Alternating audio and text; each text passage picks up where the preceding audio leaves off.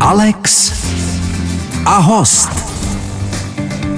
Jiří Šlitr by oslavil 100 let. O životě tohoto fenomenálního umělce nedávno vyšla kniha První životopis s názvem Jiří Šlitr, doktor klavír z pera Lukáše Berného, který je naším dnešním hostem. Vítám vás, dobrý den. Dobrý den a děkuji za pozvání.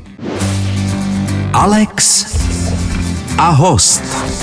Jiří Šlitr by 15. února oslavil z té narozeniny. Při příležitosti tohoto výročí vyšla kniha o jeho životě. Jiří Šlitr, doktor klavír. Jejíž autor Lukáš Berný je naším hostem.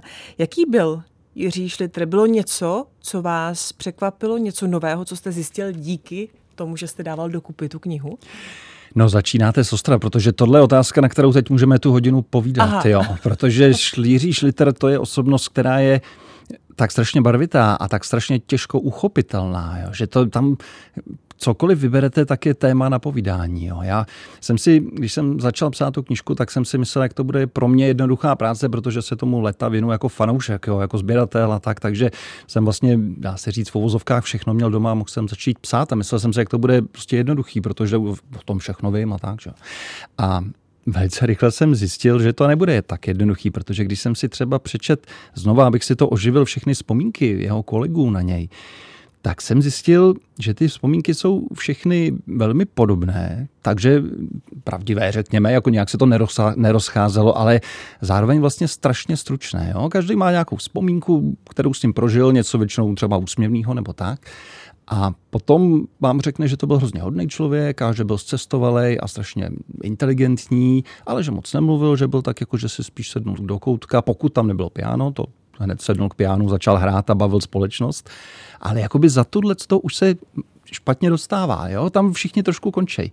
A najednou jsem myslel, že chytit tak nějak takový osobnostní portrét jeho, že to bude daleko těžší, než jsem myslel. Hmm. Čili oni ho popisovali ti jeho kolegové tak, jak oni ho znali, pouze z té strany, kterou oni znali. A ono to nebylo Tak, tak, no, protože, protože on byl hrozně uzavřený člověk, jo, takový až, až jako tajemný člověk. On prostě k sobě nikoho moc nepustil. A když pustil, tak, tak o tom ani moc nevíme. Jo.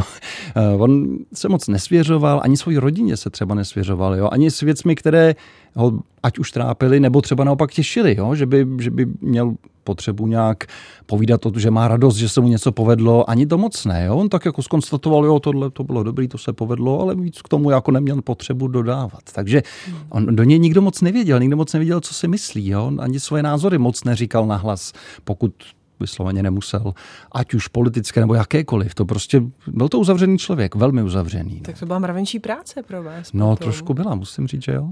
Když to vezmeme od jeho dětství, tak eh, maminka mu dala do vínku ten klavír, nebo od ní se naučila hrát na klavír. Tatínek zase byl vystudovaný malíř, takže on to měl z obou stran, ale šel na práva.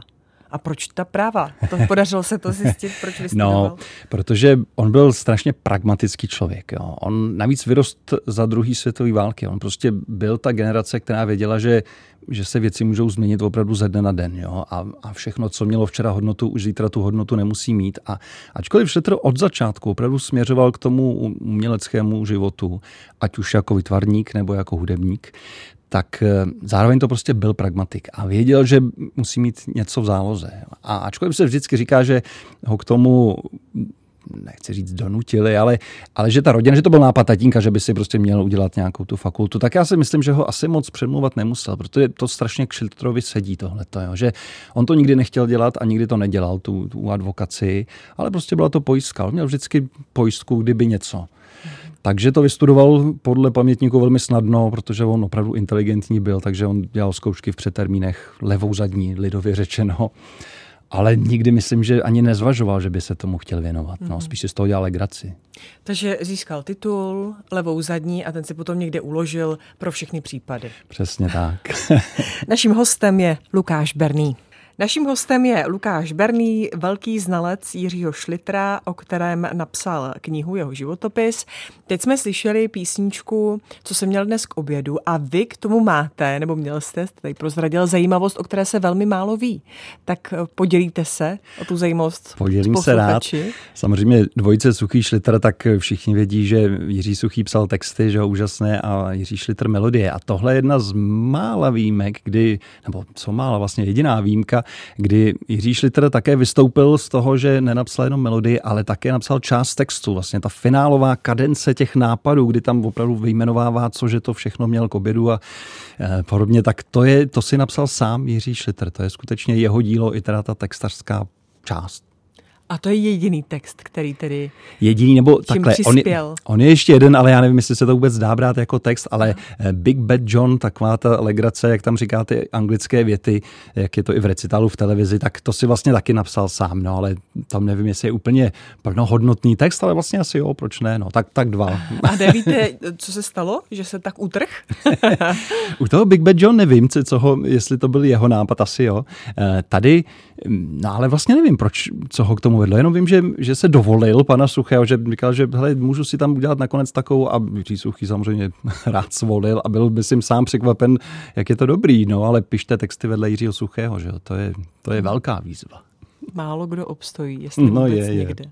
Je. Někde jsem zaznamenala, že když měl jít uh, pan Šlitr poprvé, myslím poprvé na jeviště, takže přišel režisér za panem Suchým a řekl, že ho tam snad ani nepustí. Je to, no, byly je, takové ty začátky? Jo, jo, jo, je to tak, no, protože to byl ten Jonáš Tingle Tangle, jako by ta, ta hra, kde se vlastně zrodil Jiří Šlitr jako komik. On do té doby vůbec nevystupoval, nebo nevystupoval v semaforu takhle. On se vlastně No dá se říct asi bál, on pak sám přiznával, že měl velkou trému, že vlastně vůbec nechtěl na to jeviště ani vylíst, ani na tu děkovačku ho tam nemohli moc dostat. A tenkrát se divadlo dostalo docela do problému, vlastně odešly hvězdy, Valda Matuška, Eva Pilarová, Karel Štědrý a, a trošku to stavili zase od začátku, tak si Šlitr řekl, že přidá pomocnou ruku a k šoku pana Suchého řekl, tak mi taky napiš pár vět do té nové hry.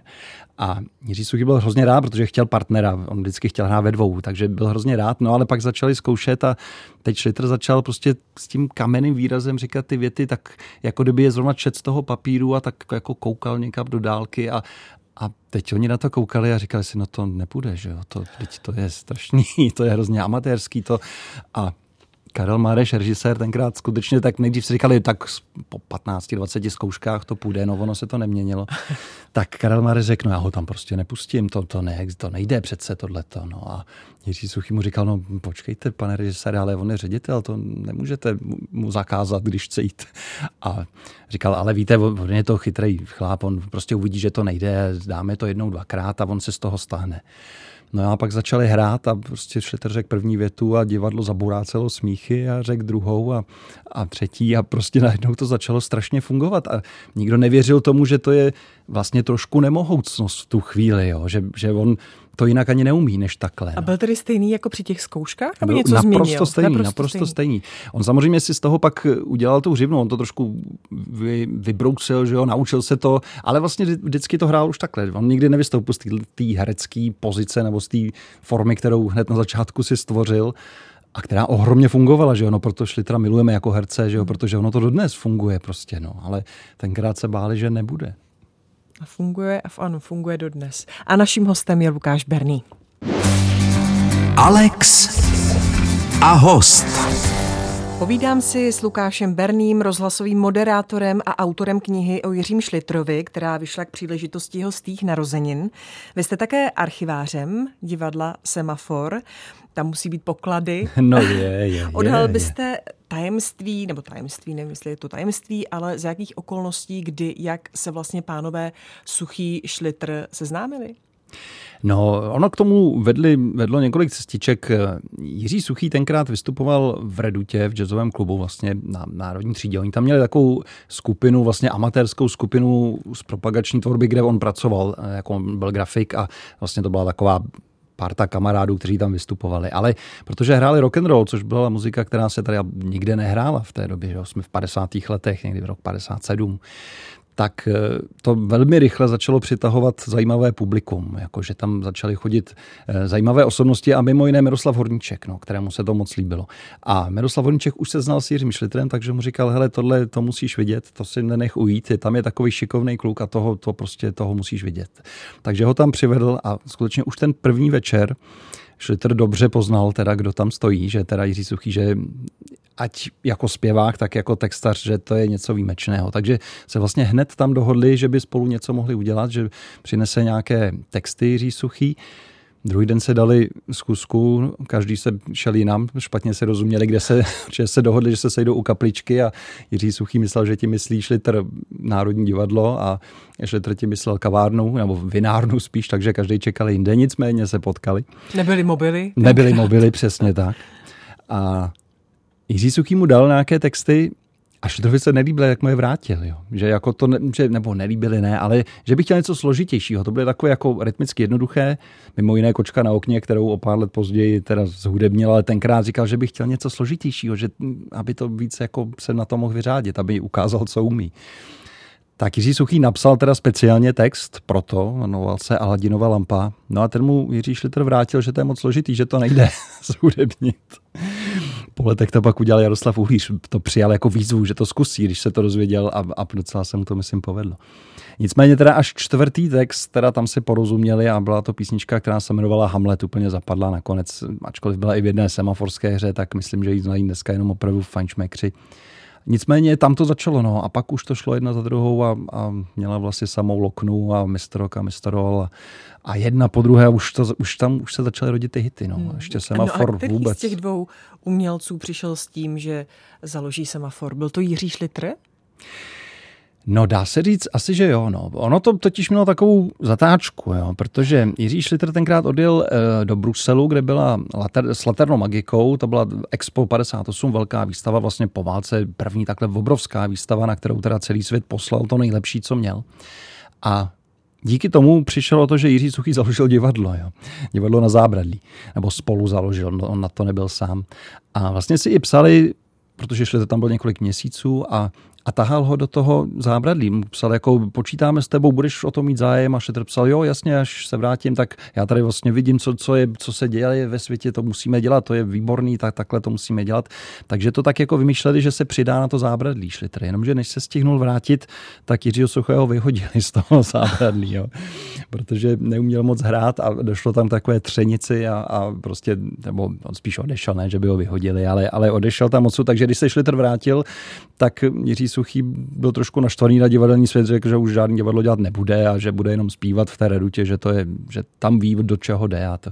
Ale teď zase Schlitter byl plný toho, jak to, co viděl v tom, v tom Bruselu a, a prostě chtěl něco dělat. Takže vlastně ho přesvědčil, že, že ne, že to divadlo bude dobrý, že to, že to musí, že když to bude pod jejich taktovkou a budou dělat to, co chtějí, takže to bude fungovat. No a, a fungovalo. No. A fungovalo. A naším hostem je Lukáš Berný. Český rozhlas vysílá Alex a host a tím hostem je spisovatel a rozhlasový moderátor Lukáš Berný, který napsal životopis o Jiřím Šlitrovi. Eh, tento mimořádně tvůrčí umělec by se 15. února dožil 100 let. A vy jste v minulém vstupu mluvil o semaforu, o jeho vzniku a je pravdou, že Jiří Šlitr se jakoby členem semaforu nikdy nestal? Oficiálním členem? No, no jo, to je, to je pravda. A zase nám tady vystupuje ten pragmatik. Jo. To samozřejmě nebylo to o tom, že by ho nechtěli, to ani nemohli, že když to byl zakladatel spoluzakladatel, ale eh, jsme na začátku 60. let, nebo ještě na konci 50. Že? a ta situace tenkrát byla úplně jiná než dneska. Že? Dneska si to už skoro ani neumíme představit. Že? Tenkrát semafor nemohl být soukromou firmou, že museli jste pod něco spadat pod, a tenkrát to spadalo prostě pod Prahu a, a pod osvětovou besedu, což znamenalo, že prostě nad vámi byl úředník a pokud ten úředník nebyl, nevím, jestli to můžu říct tak naplno do mikrofonu, ale zkrátka nemusel to být velmi inteligentní člověk, že? a dost často nebyl, protože na ty místa bylo potřeba dosazovat spíš loutky. No ale v tu chvíli on měl moc vám vlastně mluvit do toho, co smíte nebo nesmíte dělat. A Jiří Šletr tenkrát k tomu přistoupil prostě zase racionálně a dohodli se s Jiřím Suchým, že Suchý bude ředitel, tudíž bude vlastně podně spadat po tu osvětovou besedu a bude muset trošku dělat, co oni budou chtít, nebo bude na to muset brát zřetel. Ale Šletr, když bude externista, tak oni na něj nebudou moc. Tudíž ta dvojice Suchý Šletr, která už byla tehdy zavedená, tak bude vlastně hůř ovladatelná. Oni si budou trošku, trošku si dělali prostor, no, aby mohli manévrovat, aby mohli prostě, když budou chtít, nebo spíš nechtít něco udělat, tak Šetr řekne, já to nechci a Suchý řekne, no víte, on nechce a já ho nemůžu nutit, no, co já mám dělat. A odhaduji, že to byl tedy nápad Jiřího Šlitra. Ano, ano, byl to jeho nápad. Vy jste měl možnost projít i pozůstalost Jiřího Šlitra. Na co jste si sáhnul, nebo co jste, co jste viděl? No, pro mě jako největší zážitek byl maminka Jiřího Šlitera psala kroniku. Jo. Když se narodil Jiří a potom jeho sestra, tak ona psala kroniku skutečně o všem, co ty děti dělali a zároveň o tom životě, jak žili, prostě co se kolem nich dělo. Jo. A to je něco neuvěřitelného. To je okénko do života té rodiny, což je zajímavé nejenom tím, že to je prostě dětství Jiřího Šlitra neuvěřitelně detailně popsané, ale zároveň je to prostě pohled do konce 30. let a potom 40. let, takže i prostě historicky strašně zajímavá doba. A vidíte to přímo od těch lidí a navíc teda od šlitrů, takže to je dvojnásobně zajímavé. Takže to jsem jako zhltnul, tuto kroniku a bylo mi hrozně líto, že i v té knižce vlastně nemůžu moc zužitkovat, jo, protože tomu dětství Jiřího Šlitra tam samozřejmě nemůžu věnovat třetinu knihy. No. Takže jsem z toho mohl jenom vybrat pár kousků prostě na ukázku a hrozně rád bych to ještě nějak zužitkoval, protože takovýmhle věcem se málo kdy dostanete. No. Bude další výročí. Bude, no. Eh, méně se ví o tom, že Jiří Šlitr byl výtvarník a velmi úspěšný výtvarník, že vystavoval po celém světě. Už jsem na začátku zmiňovala, že eh, to měl po tatínkovi. Co ho inspirovalo malování? No, myslím, že asi na prvním místě teda ten tatínek, skutečně on byl velmi schopný malíř, ačkoliv to byl vlastně amatér taky, jako ne, že by měl školu, tak, tak byl opravdu velmi šikovný. On byl i na výstavách, dokonce se mi poštěstilo si koupit jedno jeho dílo, tak ho mám doma a je to opravdu jako krása. On uměl to prostě, takže ten, ten Jiřík to po něm trošku podědil, ty geny. Takže tam to asi začalo. On, já si jsem viděl jeho dětské kresby, to je neuvěřitelný, jak on už jako dítě prostě maloval. To je to je nádhera. Jo? A, a měl to v ruce. Už prostě tam vidíte ty detaily, takové, i takové věci, které prostě to dítě si myslíte, že nemůže vidět, že už tam prostě propracovává pozadí něčeho a takový, že prostě už, už jako dítě to v něm nějak bylo. A On se taky dlouho viděl hlavně jako výtvarník. On vlastně tu muziku spíš měl jako koníčka a furt se toužil dostat na tu akademii výtvarných umění a oni ho nechtěli. Je to z dnešního pohledu nepochopitelné a možná je to dobře. Jo. Aspoň jeho kolega Karel Tajsik, což byl jeho kamarád, taky výtvarník, dokonce mají velmi podobný styl, navzájem se hodně asi ovlivňovali, tak ten pak říkal, že je možná dobře, ten se tam dostal na tu akademii a prošel tím a říkal, ono je možná dobře, že se tam ten Jirka nedostal, protože ta akademie je, nebo byla tenkrát minimálně hodně jako svázaná a ten Schlitter vlastně, jeho největší kouzlo bylo v takové té volné lince, v tom humoru, který tam měl, jo, taková ta bezprostřednost. A on říkal, ona by to možná ta akademie v něm udusala. On zas jako hodně poslouchal ty kapacity, on by možná si nechal do toho mluvit víc, než bylo radno. Takže možná naštěstí se nedostal na akademii, ale maloval pořád, prostě pořád a pořád a, a on maloval i v dobách, kdy jakože dokázal to dostat do toho života i v místě, kde byste to nečekali. Jo? Jako když se dostal na vojnu nebo musel jít na vojnu na ty dva roky, tak prostě začal ilustrovat divizní časopis. Jo? A potom e, se dostali k našemu vojsku, že dělal ilustrátora a takhle. Takže i v takových chvílích prostě dokázal zužitkovat to, co uměl. Lukáš Berný je naším dnešním hostem. Alex a host. Naším hostem je stále Lukáš Berný, autor biografie o Jiřím Šlitrovi. Kdyby tisíc klarinetů, máte k tomu nějakou připomínku nebo něco, připomínku. co No, tam je docela zajímavé, že to byla vlastně úplně první hra, kterou Jiří Suchý napsal. Ještě pro to zábradlí, když jsme o tom mluvili. A tady v době, kdy ten Jiří Šlitr byl v tom Bruselu, takže v té první variantě té hry nebyly vůbec Šlitrovy písničky, nebo respektive byla tam jedna, kterou vybrali, už, už ji měli hotovou.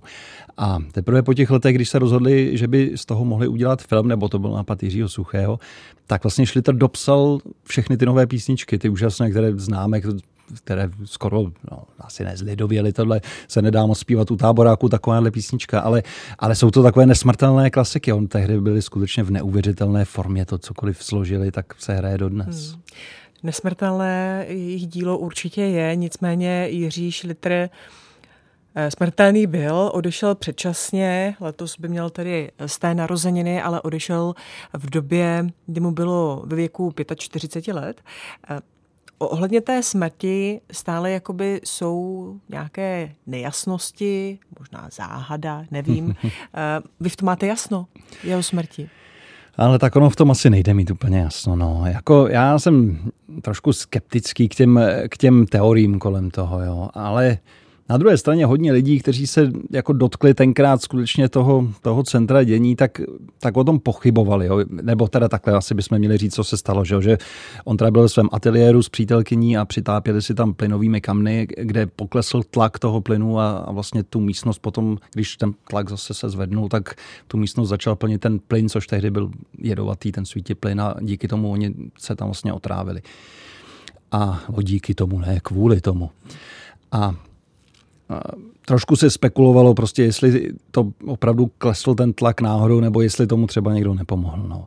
Já bych v tom moc nehledal až tolik to tajemství. Já si trošku myslím, že prostě ta smrt takovéhle legendy, jakou Jiří Šliter byl, nebo prostě takhle talentovaného člověka, kterého skutečně milovala Polka republiky, tak mi skoro přijde, že se prostě lidi nechtěli smířit s tou představou, že by to mohlo být tak strašně banální, ten odchod, jako to, že na chvíli poklesne tlak plynu a tohle toto způsobí, že trošku chtěli, aby tam bylo něco víc. Jo. A Oni tam jsou, otazníky třeba skutečně bylo. To, já nevím, jestli se to vůbec někdy dozvíme nebo nedozvíme, ono to samozřejmě nic nezmění. Takže možná tomu trošku i sluší trochu toho tajemství. No. Asi ho tam nechme takové velké hvězdě. Ano. Eh, vy jste zmiňoval, že zemřel se svojí partnerkou, milenkou, nicméně nebyla to jeho oficiální partnerka, nechci se teď pouštět do nějakých bulvárních věcí, ale trochu to vypovídá nebo překvapuje. V případě Jiřího Šlitra, když říkáte, on byl takový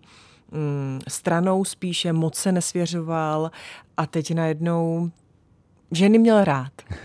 ženy měl rád, no. Trošku, nás trošku klame taky ta, ta jeho podoba, jak ho známe z toho jeviště, že jo? Ten, ten skutečně takový ten úředník s tou buřinkou, s tím úřednickým hlasem, vždycky říkal Jiří Černý. Ale on měl ohromné charisma, no. Samozřejmě i ta sláva k tomu, tomu přidávala, ta jeho inteligence, on, nejenom, že ho přitahovaly ženy, ale on taky přitahoval ženy a úplně se tomu nebránil, no. Nebudeme, nebudeme to zapírat, prostě bylo to tak. A No, co k tomu říct, no. Zkrátka charismatický muž. charismatický muž, no. On prostě miloval svobodu, jo. To, on to několikrát zdůrazňoval ve všech směrech, nejenom, nejenom v tom osobním, jako v partnerském eh, životě, ale ve všem, no, i v tom politickém, i v tom uměleckém, eh, takže si to trošku pěstoval i, i v to, na té osobnostní rovině. No. Lukáš Berný, náš dnešní host, je autor vůbec prvního životopisu o Jiřím Šlitrovi, který vyšel při příležitosti umělcových nedožitých stých narozenin.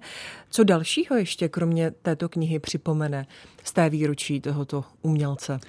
Je toho teď docela opravdu hodně. Eh, jednak vychází vinilová deska, eh, která je postavená na tom, aby právě trošku připomněla to, jak ty písničky zněly v těch 60. letech. Jo. Dneska se všechny, eh, když se vydávají CDčka, tak, tak se vždycky ten zvuk trošku musí přizpůsobit dnešku, trošku to nabušit, aby to znělo, aby to dunělo a tak. A jsme si říkali, že by to chtělo se zase vrátit tomu, že to, je, že to trošku znásilňuje ty písničky, jo? tak jak zněly v těch 60. letech, ale ty desky z té doby hodně praskají už dneska.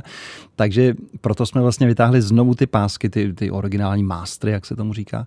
A znova jsme teda z toho udělali tu desku, takže tam opravdu zazní ty písničky bez toho křupání, to tam dojde až časem zase. takže to zazní tak, jak to má. Potom vychází CD Půlnoční párty, což si myslím, že je, je velmi záslužný čin, protože to jsou pořady z roku 1968, z podzima 68, takže eh, z doby těžké pro náš národ. A jsou to rozhlasové pořady, které se vlastně vysílaly tenkrát živě, nebo takřka živě, ono se to přetáčelo, ale, ale nebylo to cenzurované nic v tomhle směru. A je to takový trošku neobvyklý Jiří Šlitr i teda Jiří Suchý, protože oni tam Šlitr hraje na piano, Jiří Suchý v něj stojí a zpívají písničky, tak chvílemi, kdo si na co vzpomene, takže občas dají kousek, protože už si pak nespomenou, jak to pokračuje dál a tak, takže to je takové uvolněné, neformální. Samozřejmě, pokud víte, že to je listopad 68, tak mezi tím občas cítíte, že když se tam zpívá nějaká písnička, tak to dostává úplně jiný nádech, protože písnička Voskovce a Vericha třeba, nebo oni, i ty semaforské. Takže je to prostě kouzelná věc, zase i, i historicky, myslím, důležitá. No potom poštovní známka vychází s Jiřím Šlitrem. Pan Suchý samozřejmě připravil oslavu semaforu, takže hra Šlitři, Šlitři. Tak je toho docela hodně teďka, no. Spousta krásných věcí. Jaký vůbec byl vztah Jiřího Šlitra a Jiřího Suchého? Byli to přátelé nebo to byli kolegové po celý ten o celý Oni, život. No, eh, to se docela často se tohleto vytahuje. Občas, když se toho chytne bulvár, tak, tak se dočtete, jak spolu rok nemluvili, jak se vlastně neměli rádi a tak. A to jsou pochopitelně nesmysly. Jo. Ale je pravda, že jejich vztah byl, byl hodně profesní, jako hodně, vždycky přijde, že to je takové, jako když jste kamarádka s někým v práci, s kým si ohromně rozumíte, prostě máte stejné názory a, a stejný vztah třeba k tomu umění a bezvadně se vám pracuje, ale pak už neřeknete tomu kamarádovi, hele, jedu na chatu, pojď se mnou. Jo? To už, už to nepřesáhne tuhle tu hranici. A dlouhá léta byl ten jejich vztah takovýhle, že prostě byli, byli kamarádi, byli spolupracovníci a perfektně jim to fungovalo dohromady, ale nestýkali se třeba soukromně, že by spolu něco podnikali nebo takhle to ne. Až pak ke konci života Jiřího Šlitra se tohle to hrozně změnilo. Zase za to mohl ten 68. kdy se vůbec proměnila ta nálada v celé té zemi a, a lidi na sebe, myslím, začali koukat i trošku jinak. Navíc Jiří Šlitr změnil trošku eh, perspektivu vůbec pohledu. On předtím hrozně chtěl do světa a na Broadway a bojovat o tohleto a najednou to pro něj ztratilo význam absolutně a vlastně se vrátil do těch Čech i jakoby srdcem. A přijde mi, že se trošku začal najednou dívat kolem sebe a možná i hodně díky tomu se vlastně s tím Jiřím Suchým najednou zblížili i, i lidsky. Najednou se z nich stali ti opravdoví kamarádi, opravdu i v tom soukromém životě, nejenom v tom pracovním. Hmm. Moc děkuji, že jste přišel, že jste nám připomněl Jiřího Šlitra. Lukáš Berný byl naším dnešním hostem. Ať se vám daří a ať se daří knížce. Děkuji moc, díky za pozvání. Alex a host.